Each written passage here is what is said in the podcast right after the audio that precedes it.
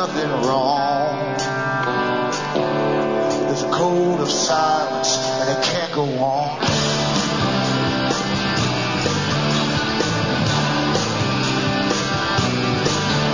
Hi, folks. I'm Alan Watts, and this is Cutting Through the Matrix.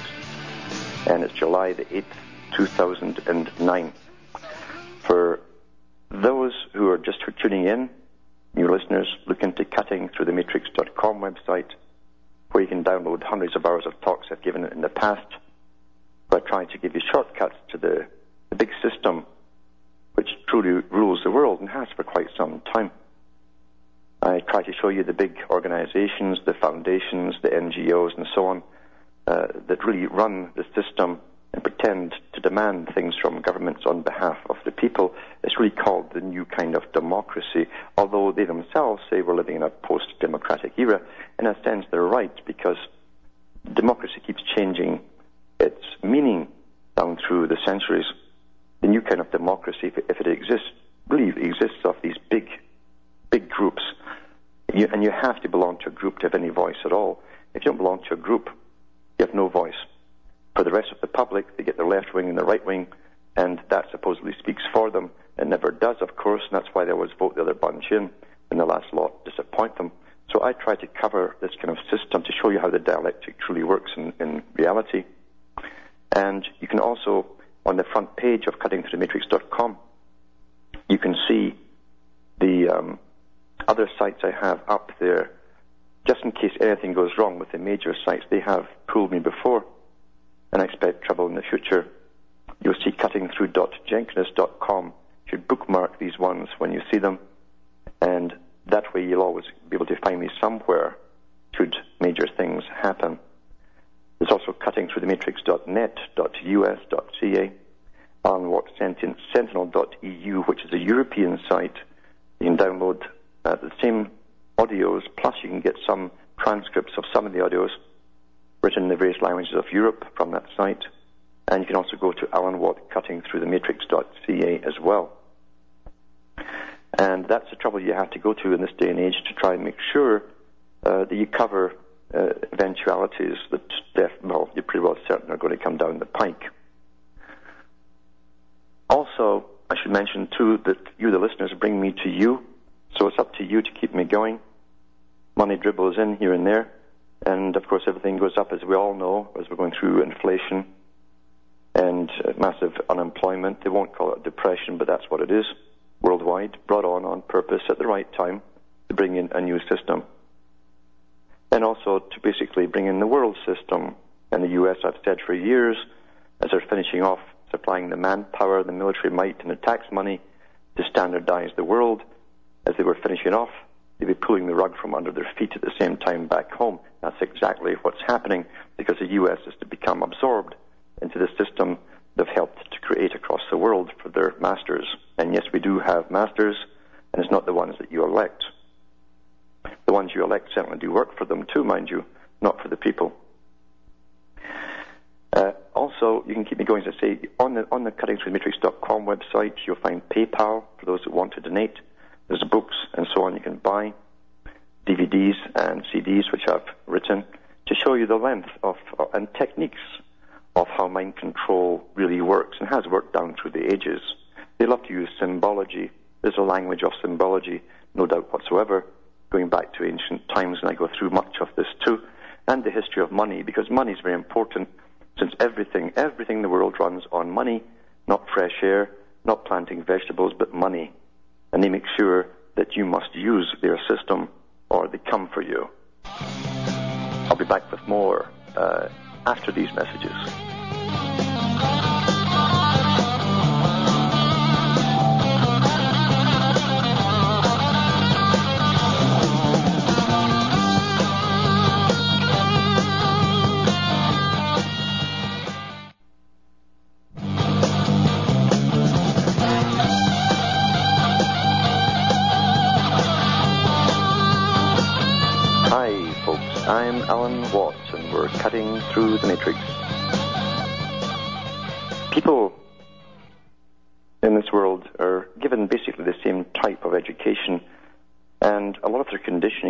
Their parents who were conditioned prior to them being born, obviously, by the same system. Most folk are born into their time, like all mammals, and it's up to the adults to warn the offspring as to what's dangerous to them, to give them truth and and uh, to help the survival capabilities. If you've all been given the basic uh, lies of a, a system, a, a, different reality, then and your parents, you'll pass it on to your children. You won't think to warn, you won't know to warn them. In fact, you'll think the system you're born into is natural, therefore there can be no other way. And I've gone into that in detail before, the psychology of this technique. And every generation is upgraded or downloaded, if you like, with more information, more predictive programming from a very early age as to what they'll experience in their lifetime. It's often done through fiction. Fiction is the best way to get ideas, possibilities across to people because you don't think critically about them when you're being entertained. And therefore, when the real events pop up in your life, because it's simply familiar to you, you don't stand back in awe or shock or jump back. You just say, "Well, I guess maybe that mm, kind of kind of natural. It must have it must be natural that it's happening." That's called predictive programming. And we're run like this. You see, there is a, a world standardized education system in existence at the United Nations. And that was the whole idea for bringing in a global society. An awful long time ago, even when it was called the League of Nations, you had different Huxleys in, in, in there involved, in fact, and one of them became the first CEO of UNESCO to create this standardized system. And I've gone over uh, some of this from the book written by Julian Huxley himself, who talks about the society they would create as the masters of creating realities for peoples, for the big herd. And they also had in, in it all their eugenics policies because in this big over system, this over system we live uh, under, eugenics has been a big, big part of it down through history. And very powerful peoples have come down through history learning these techniques, acquiring incredible wealth, having very special selective breeding. And we see them really emerging, really emerging. Even though they've been in Britain for a while, we see them really emerging uh, uh, more openly in the United States very early on. And in the late, late 1800s, with the Robber Barons, an excellent book to read is the Robber Barons, how they rose to power, this conglomerate. They already knew each other, all these families, and they managed to get tax funding again from the government. The, the government really is a front, it's a, a, really a tax collector of labor in the form of money and then they can hire more labour with the use of that money because everyone's trained to use it, so it's quite natural. And they could create railways and all the rest of it, get land given to them by government for free, because these are big, big building projects. But eugenics is a big part of it because they also wanted to, as Malthus said, and H.G. Wells and many others since have said they want to eliminate what they call the useless eaters, the, the type would be left after a post-industrial era. And Charles Galton Darwin, as I've mentioned before, the grandson of Charles Darwin, wrote the million, the next million years, and he said in his book that the fear he and his class had was that those masses underneath them of the old type of human who hadn't evolved fast enough or high enough would overtake those who had. And he obviously included himself in those who had. Mind you, the Darwins have been uh, interbreeding with only one other family for generations. That was the Wedgwood family. To create these scientific types, you see. These world planners, these world managers. And when you look at the big Robber Barons and the families that came out, there was a massive organization protecting these people. You didn't get self-made men like they tell you. You had people put in place, well protected, elevated to the top, as they plundered and robbed and acquired. And they became the leaders of foundations. The parallel government that Professor Carroll Quigley talked about in his book Tragedy and Hope and the Anglo-American Establishment, two books really.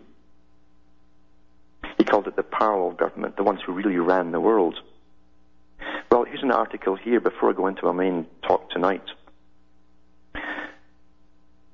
where you see it's happening in China. Now, everyone knew or, knows that, that China had the one child per family rule.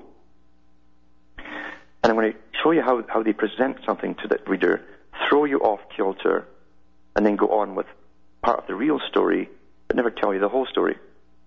This article was from the BBC News, 29th of February 2008. Now, here's the first article. This is meant to throw you off. China may revamp one child rule. And it says China is considering scrapping its controversial one child policy after three decades, a senior official says. Now, here's the next part, which throws the last one out the window. Family planning chief, see, they have a, a, plan, a family planning chief for the whole of China, a massive department, but one chief. Zhao Baige told reporters she wanted an incremental change, incremental change in the policy. That's far different than scrapping, isn't it? And what is this incremental change? It says, but there are not yet any specific proposals or a timetable for change, and she said some form of population control would remain in place. Well, that's not scrapping, right? Families in China, China's cities are restricted to one child, and those in rural areas to two, because they want labourers, you see, to feed all the, the wealthier elite, you see. It's all Malthusian and Darwinistic, and of course communism runs on that, doesn't it? It says here, but the BBC's Dan Griffiths in Beijing says many wealthy Chinese are having large families. They're having large families already, you see, and getting away with it, obviously, and choosing to pay the standard fine. So they only get fines, meaning if you're wealthy, you can pay a fine and have more than one child. Now, what was it that Charles Galton Darwin said? They should encourage those who rise up in the social strata, meaning the better IQs, uh, etc., encourage them to have bigger families. Well, you see, you're seeing this. This is what this article really is about without saying so. See?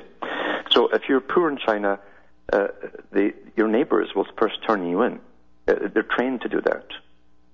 They call it, say that you're, you're um, robbing the people of food. You're antisocial is a term they use. And they drag you off to the clinics for abortion. It used to be the military had to do it. Now they've trained the public to do it. Just the same way as, in fact, the same people who came up with this idea, this technique, uh, are the guys at the United Nations who did the anti-smoking campaigns and made children start coughing and sneezing when they're 50 yards from someone lighting a cigarette. Conditioned responses. They're also the same ones who are using the war on obesity from the United Nations, same techniques to stigmatize obese people. But they used this first in China to train the public that those who had more than one child were antisocial. You see, same techniques. So if you're wealthy in China, you can have more than one child because you're proving your worth by getting up there in the strata of bureaucracy. And that's pure Darwinism. And again, uh, it's always a rule for the poor and a rule for the rich, isn't there? like the article I read last week about the, the, the autobahn in Germany, where one, one town or one city had banned all automobiles, and people, most of the people sold their cars. But it said at the end of it that, that people who still needed their cars for, for work, travel, uh, etc., outside the town uh, would have a special garage set up outside on the fringes, but they had to pay an enormous amount of money for the privilege of that. Of course, those same families who, who uh, will put it down to their expense accounts. You see. So it's a law for the rich, a law for the poor. And that's what they're using, the power of the purse to get to people. Now this story, how does it fit into my next thought? Because it's really thoughts. It's to do with population control. Let's jump from there to uh, the the memorandum 200, National Security Study Memorandum 200. That Mr. Kissinger, when he really was the boss, with a frontman as a president, uh, put out 1974, April the 24th. It says, the Secretary of Defense, the Secretary of Agriculture, the Secretary of Central Intelligence, Deputy Secretary of State, Administrator, Agency for International Development, subject implications of worldwide population growth for U.S. security and overseas interests. Right? The President has directed a study of the impact of world population growth on U.S. security and overseas interests. The study should look forward to at least uh, the year 2000 and use several alternate reasonable projections of population growth. In terms of each projection, the study should assess the corresponding pace of development, especially in poorer countries. Now, I've read articles before, uh, even from the United Nations, and those in the big environment movements funded by the Rockefellers and all the same guys as always, uh, the NGOs funded by the big foundations, who said there could never be another US, there's too much consumption, etc. And they must stop emerging nations, emerging nations from becoming wealthy and independent. That's what's happening in Iraq right now. You have different factions, still kind of nationalistic, even those that think they're going to get democracy. And meanwhile, guys like Brzezinski are playing them on a chessboard as they fight each other off, get tired, weary, and then they'll bring in their puppet brigade at the end of it, their puppet regime. That's what's happening in geopolitics. Getting back to this, this uh, particular Memorandum 200. Demand for U.S. exports, especially of food, and the trade problems the U.S. may face arising from competition for resources, and the likelihood that population growth or imbalances will produce disruptive foreign policies and international instability. What they're really talking about is, is big international corporations. How well will they fare or, or not fare? The study should focus on the international political and economic implications of population growth rather than its ecological, rather than its ecological, sociological, or other aspects. Back with more after this break.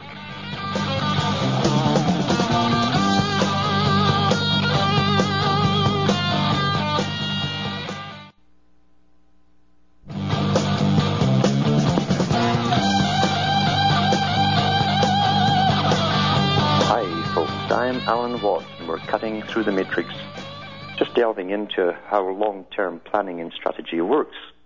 For those who think we just stumble down through time and we have chaos here and there breaking out, no one foresees it. Depressions come and go because no one can predict it. And uh, that's the accidental view of history that's taught, really, uh, in mainstream schooling. But it's not taught to those at the top. They get archives of real info because after all, their parents and grandparents and great grandparents ran the world already. But I'm reading right now from the, the Memorandum 200, NSSM 200. And this is to do with uh, a report put out by Kissinger, uh, allocating a lot of money, by the way, to start this all off. They already were using money to, to bring the populations down by other means at home as well as abroad. But uh, this was really the, the, start, the official start, public start, or publicized start of aid to the third world, as they called it, which really meant bringing the populations down. That's what it's about. They didn't want people to come up and become nationalistic, become wealthy and healthy, etc., and then start bargaining for resources and all the rest of it. They didn't want competition. It wasn't on the, wasn't on the plan. There's a, there's a world plan, always has been. But it says here the study should focus on the international, political, and economic implications of population growth rather than its ecological, sociological, or other aspects. They weren't caring at that time about bringing up ecological value as they are using it today to cull us again, and because come under their thumb for control and saving the planet. So the study would then offer possible courses of action, possible courses of action for the United States in dealing with population matters abroad particularly in developing countries, with special attention to these questions. What, if any, new initiatives by the United States are needed by, to focus international attention on the population problem? What initiatives are needed? We talk about massive publicity campaigns. Can technological innovations or development reduce growth or ameliorate its effects? When I talk about population, technological innovations what, do they mean by technological innovations to reduce growth of population or ameliorate its effects? They're talking about all kinds of warfare techniques. Could the United States improve its assistance in the population field? Assistance in the population field. I love how they word things. And if so, in what form? And listen to this, through which agencies? Bilateral, multilateral, or through private agencies. Well, guess who does most of it? The big front foundations again, which fund all these different organizations to go out and sterilize and abort all across the planet. So they all work together because they're all owned by the same, and, and it's the other way around. The foundations are above government. Now, here's, here's, here's how they, they, they word it to try and keep their name out of all the different organizations they'll be funding. And the whys. The study should take into account the president's concern, meaning you, cover the president, right? That population policy is a human concern, not the president's concern or the U.S., but a human concern intimately related to the dignity of the individual and the objective of the United States this is what the, the, the world is to be told. The objective of the United States is to work closely with others rather than seek to impose our views on others. You understand how it's done? They're, they're covering everybody, including their own name, including the country's name. The President has directed that the study be accomplished by the NSC under Secretary's Committee. The Chairman under Secretary's Committee is requested to forward the study together with the Committee's action recommendations no later than May the 29th, 1974 for consideration by the President. And it signs it Henry Kissinger, Chairman, Joint Chiefs of Staff, etc., etc. Now, this wasn't a. We're taught, yeah, we, we read this stuff, but they didn't really mean it. I, I guess it was just a, an interesting thing, a, a matter of interest. Let's, let's do a little study and find out if we, if we were going to do this, let's see how it would be done, if, if it was going to be done at all. That's how most folk excuse this kind of stuff. This went into action, and millions of dollars went into action as well, tax money as well, coupled with the foundations that made sure all this stuff was carried out across the world, still is today. But what do they do at home? Because remember, people who will do this abroad, at the very top, the creme de la creme, who don't really associate themselves or even mix with ordinary people, in fact, uh, uh, just to throw this in, I was watching a little bit um, about George Bush and, and, how he he came in when he first came in with this uh, open policy stuff and how friendly it was going to be for the first time. And he actually asked people to come in to talk to him to tell him how poor people lived. And he actually said, he actually says this. I've never met any poor people. I've never mixed with them. And yet this guy is put up there with the tribal emblems and the flags waving because we're tribal people uh, as the epitome of one of you. These people are never one of you. They're internationalists. And their nearest identifiable kin to them are people of similar status across the world and top of every other country. It's a big club, you see. How to do it at home? How to do well? With no doubt whatsoever, if you look at the statistics of medicine and the history of medicine that we've been given, and you understand how medicine really, uh, the whole schooling of medicine is like all tunnels that you create with university. And going to go into this technique of creating of tunnels, the indoctrination of those who will carry out agendas with total belief in what they do. So it's very important to the topic tonight. Back after this break.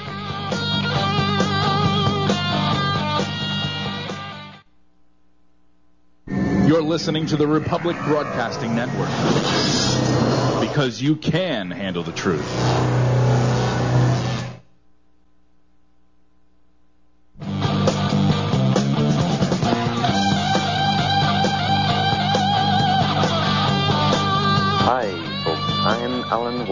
Cutting through the matrix. If you want a managerial class or a professional class of people to really master the people beneath them and gain respect from the people beneath them, first they have to be believable. Therefore, the indoctrination they have must be believed by them themselves. That's the first thing in mind control and managerial classes. Therefore, in the medical profession, and I'll give you an example of this right off the bat, uh, they're the most controlled of all uh, they've been risen to a status, mainly through fiction and dramas on television. Jacques Ellul said that whenever you see something pushed on television or in, or in movies to exalt the status of a particular profession, whether it's, it's detectives and, and law and order or whatever, or the medical profession, uh, then it's propaganda. It's for propagandic purposes because you must start to bend your will to them and they become, remember what Lenin said and Stalin too, that services would eventually become authorities over the public, and medicine is one of them. That began as a service, and they're really pushing now. They already have it as the authority over the public in all health matter. You do what you're told. You bend over and take this injection when they tell you, or else. And now these are these services, right? Anything technically paid by the public purse and started off and funded by them is supposedly owned by the public. That, that's what it says. The beauty, of, the beauty of collectivism and, and communism, those have representatives given to us to speak on our behalf that we never have anything to do with. But you must indoctrinate the doctors first. And as an example, doctors coming out of college right now or university uh, don't get any history on the cancers that have really escalated in the last 30, 40 years, mainly in the last 20, really, massively. Uh, and so they think it's always been that way. So they'll just mark everyone down. Yeah, he's another cancer one, blah, blah, blah. And that's it.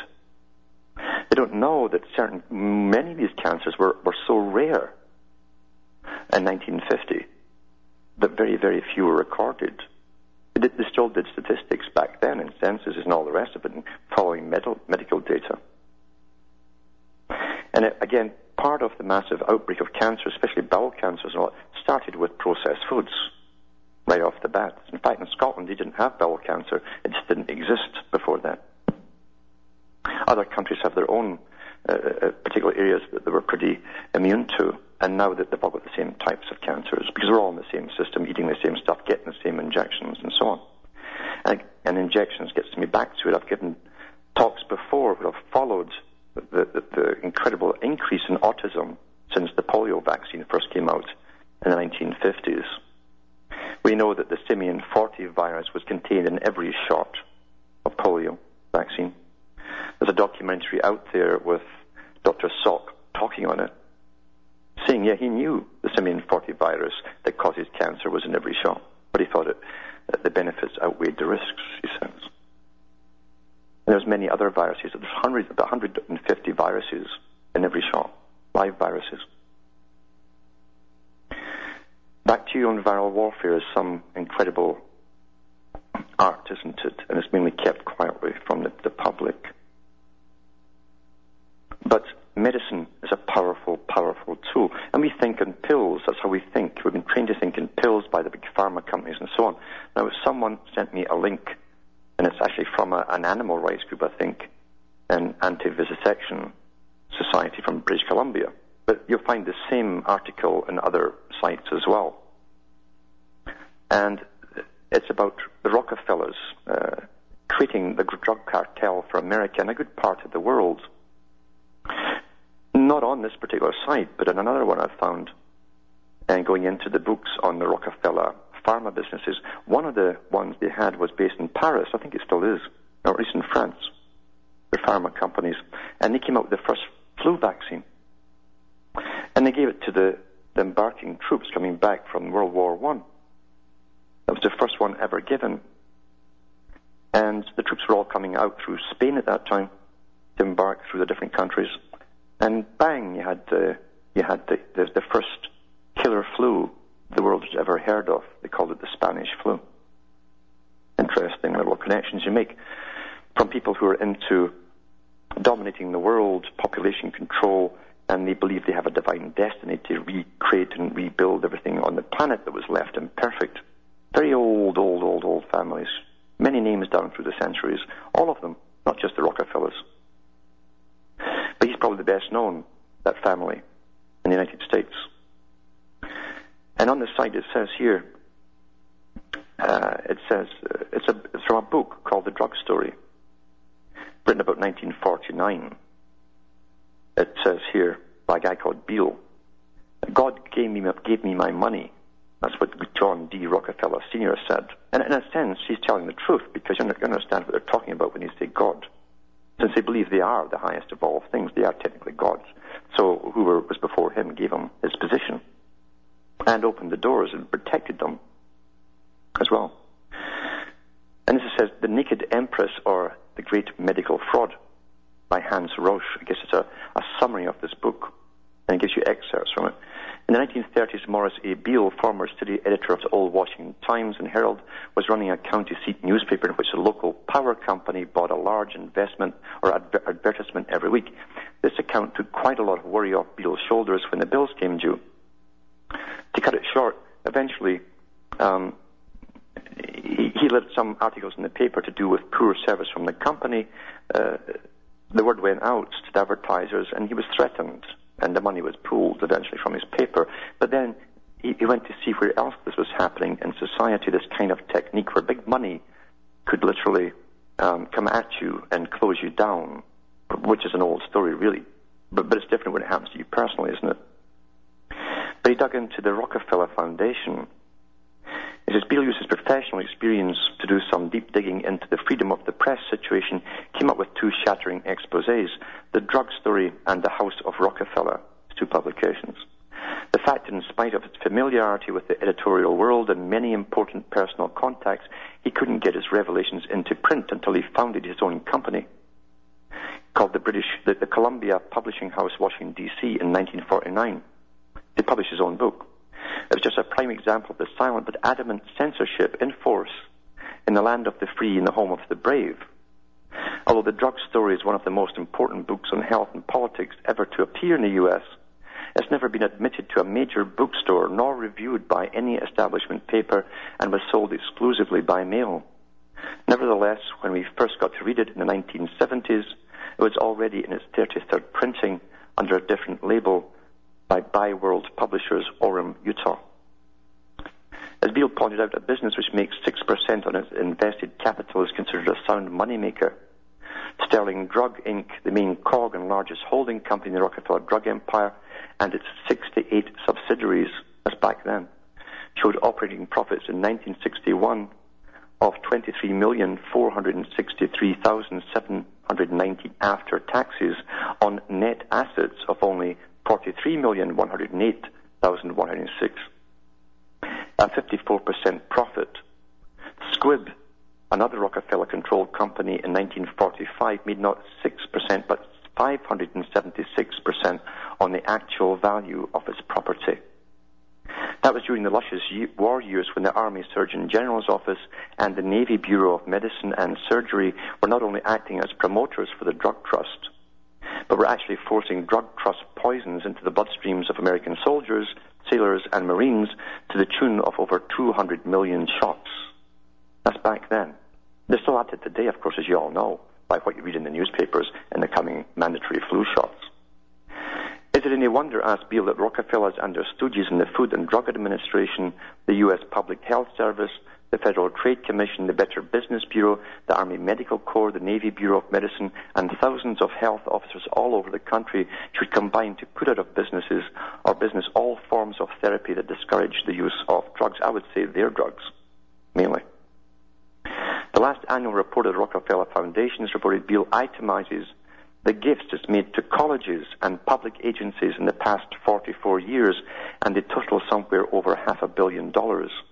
Every college and, university in Canada and the States is funded with grants from these guys, like payoffs, with, mind you, certain political things to push, like save the planet, ecology, greening, all the political correct stuff, and also suggestions on what not to allow to be taught. See? That's how it's done. Always has been. It says otherwise there would be no more gifts, just as there are no gifts to any of the 30 odd colleagues or colleges in the United States that don't use therapies based on drugs. Harvard, with its well-publicized medical school, has received $8,764,433 of Rockefeller's drug trust money.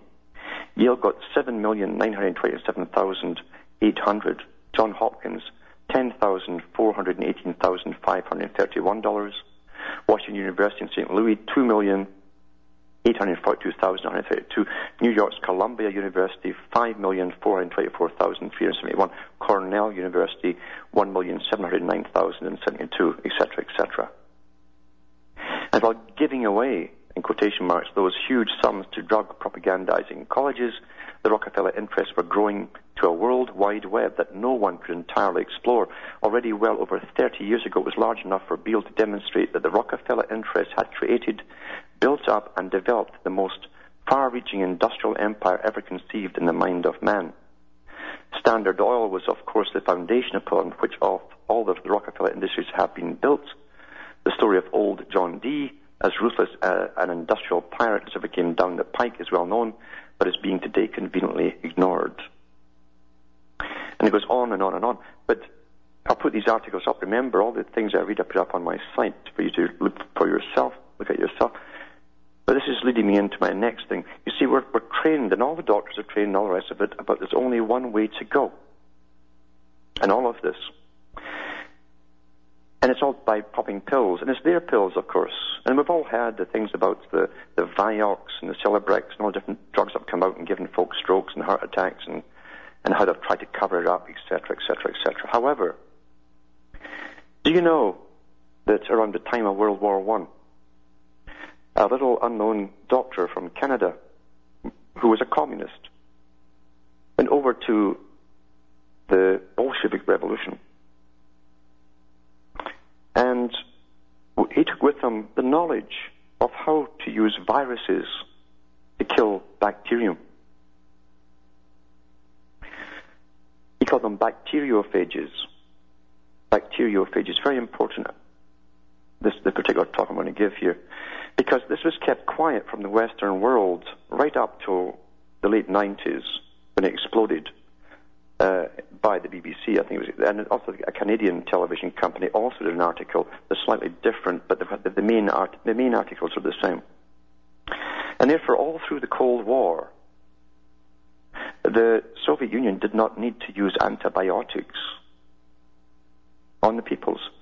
Now, you think of all the thousands of journalists and, and tourists and so on that went over there during the Cold War and students from universities, and, and no one came back to tell us this. They all knew, obviously. Definitely the reporters. You can't keep these things secret, especially when they're mixing with people in the streets who are taking these particular bacteriophages. And We've all heard about the seven from the 70s onwards with this big crisis, and it's getting worse today. Oh, we have drug-resistant bacterium today. None of our antibiotics are working, and we've got to put billions into research. And of course, your tax money gets thrown at these same pharma businesses who are stalling on it all because they, they don't want really to, to cure us all today. We know that it's a fact as well. They want to bring the populations down, as the Optimum Population Trust tells us in all major media and they have their people on the panels or, and boards of, of parliaments and congresses. So all through the Soviet era, here's, here's from, from about the era of one, the era of World War One. They knew how to literally alter, uh, get, get these particular viruses that live on specialized bacterium. In other words, for every bacterium, there's a virus that feeds on it. Something that they'd known, a select small group have known since the late 1800s. Therefore, the BBC Horizon came out with this documentary. It's called Phage, the virus that cures. And I'll put the link up for a video from Horizon tonight so you can see it for yourself. And this place in Georgia that was set up with eventually the backing of Stalin after Lenin for this doctor has pretty well a cure for every known bacterium. And the beauty of it is too, uh, even when a bacterium supposedly, supposedly, and I'm rather doubtful about it happening itself, evolves to be resistant to something, they can always, within about two weeks, find another virus that will eat that bacterium. Therefore, in their hospitals, and you'll see the hospitals on their, in, in this particular documentary, run down places, all Soviet standard uh, you know, type of footage of their conditions, but you'll see them spraying the, the, the wards and the operating theatres with uh, just a mist, a mist of these particular particular viruses, which kill off all the drug-resistant bacterium that we just can't get rid of in the West. Fantastic. And you'll also see something really incredible, and that's that what happened about this patent. You see, after the Cold War, uh, the funding stopped to this particular unit in Georgia, this hospital, this laboratory and science uh, center. And a Canadian investor, uh, who was also in league with bigger boys, a multi-millionaire many times over, went over there to negotiate with them for the rights to all their the stuff. supposedly to, to leave uh, the Russians with some rights on the patents and so on. But there was a kind of argument went on, etc., etc. At the end of the show, at least the Canadian one, the Canadian broadcasting one that I saw, it tells you that all this knowledge now is in the hands of a company, a corporation in New York. And that's the last we heard of it from the late 70s. Well, I guarantee you, since they want to bring the population down, they're not going to give the stuff to us in the West right now. But they have no problem over in the old Soviet, ex-Soviet countries with drug-resistant bacterium, and they haven't had any problem with it since the 1970s. Amazing. This is documented fact, this stuff. Kept quiet from the West by the big grant controlled medical authorities and societies and universities. Amazing. The only place that they put it on, and I, I noticed a little bit of a newspaper article not so long ago, was in your cold cuts. Spray it on your cold cuts. You don't know that, do you? Supposedly it stops salmonella and different things. That's the only, that's the only place that government's allowed it to be used. Of course, it's big business for Hoover's making the stuff but they're not using it in, in the medical profession. Even though the, the British veterinary profession, at one point, uh, used it for, for years, actually, um, by a guy, uh, a single fella, uh, who did his own experimentation and a small grant and literally cleared up all the different diseases in the cattle to do with diarrhea, intestinal problems, and meningitis. So will they use it on the humans in the West? No, no got to use the big boys' drugs because the same boys own the pharma that owns the banks, always have been. Back with more after this break.